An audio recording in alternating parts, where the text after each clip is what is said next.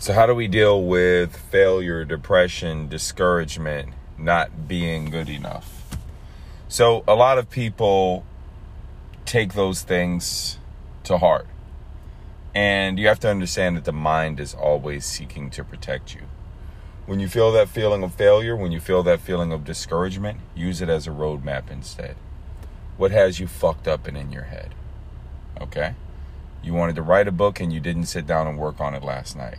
Do it now. Do it right now.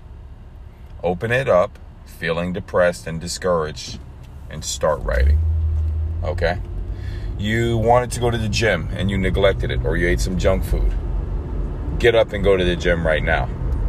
Because what that's going to do is now you flipped it energetically on its head and you're using it to its advantage. Good morning, good morning. So, today, what I want to talk about is how to stick through things in relationships and other areas of your life. So, I started dating this girl, and everything's great. It's wonderful. She is the moon and the stars. She is the most beautiful woman in the world. And then um, we get comfortable. And I'm staying the night at her house last night and I'm tossing and turning. And for whatever reason, we have trouble sleeping together. You ever had that happen before? She's like, "Hey, I don't like to be touched while I'm sleeping." And and she didn't say it in a shitty way, but I mean, she just said, "I don't like to be touched while I'm sleeping." So, if I go to the red pill advice, it's going to tell me, you know, fuck that girl, right? Don't, you know, what that's what you get for getting in a relationship um, we came across something that said when you meet your twin flame, a lot of times the vibration is so high that you have trouble sleeping. I really like that one a lot. I have no clue if it's true or not, but it shows just how powerful the meaning we assign to things is. My son, he, uh, she has a teenage daughter. They hang out, they get along but then out of nowhere, he's like, you know, I miss spending time with you. And her daughter said the same thing. So all these little signs are the sorts of things that people go, oh, this must be a sign that it's not meant to be. But here's the concern they don't just do that with their relationship, they do it with every area of their life. They're so ready to tap out so quickly. And this shows a lack of character and follow through.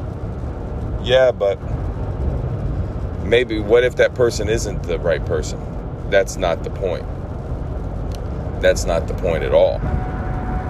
So I'm looking at this woman who I love very much, and I noticed the little things. Oh, you know, a little extra weight there. Oh, I don't like the way her hair looks here. And what we do is, tell me if you've ever done this.